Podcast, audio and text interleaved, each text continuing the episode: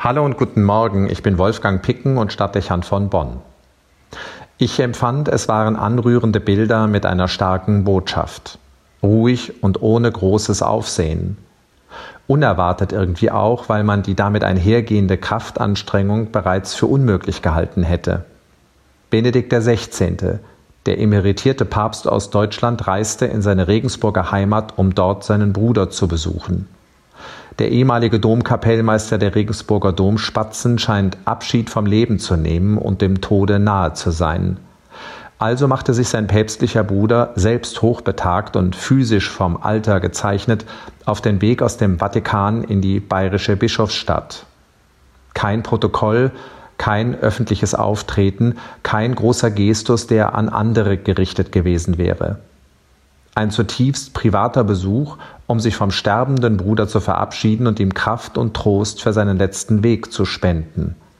Das Amt stand dem nicht im Weg, auch nicht die erheblichen Strapazen und Mühen, die mit einer mehrtägigen Reise verbunden sind. Alles war relativ und unwichtig. Zentral war die Menschlichkeit, die geschwisterliche Verbundenheit und der priesterliche Dienst. An die Seite des Sterbenden treten, ihm Aufmerksamkeit schenken, mit ihm die heilige Messe feiern und den Glauben an die Auferstehung stärken. Sich vergewissern, dass es dem Bruder an nichts fehlt. Sorge tragen, dass er sich nicht einsam fühlt. Einen Beitrag leisten, damit es zu einer guten Sterbestunde kommen kann. Ein Werk der Barmherzigkeit. Von manchen Kommentatoren wurde es als nicht ungewöhnlich bezeichnet, ein Besuch unter Geschwistern eben. Aber normal ist das nicht mehr. Wie viele alte Menschen sterben hochbetagt in Einsamkeit, verlassen, ohne dass sich jemand auf den Weg machen würde, selbst dann nicht, wenn es möglich wäre. Wo fragt sich heute jemand, ob ein Sterbender Wegbegleitung braucht, weil sein Leben herzugeben oft die schwierigste Prüfung ist, vor der wir Menschen stehen, ein Prozess, der Angst machen kann. Wie viele Ja aber, wie viele gute Gründe habe ich bei Beerdigungen gehört, warum es Angehörigen, selbst nahen Verwandten nicht möglich war, vor dem Tod zu kommen und den Sterbenden aufzusuchen, Trost zu spenden, auf seinem Weg zu begleiten.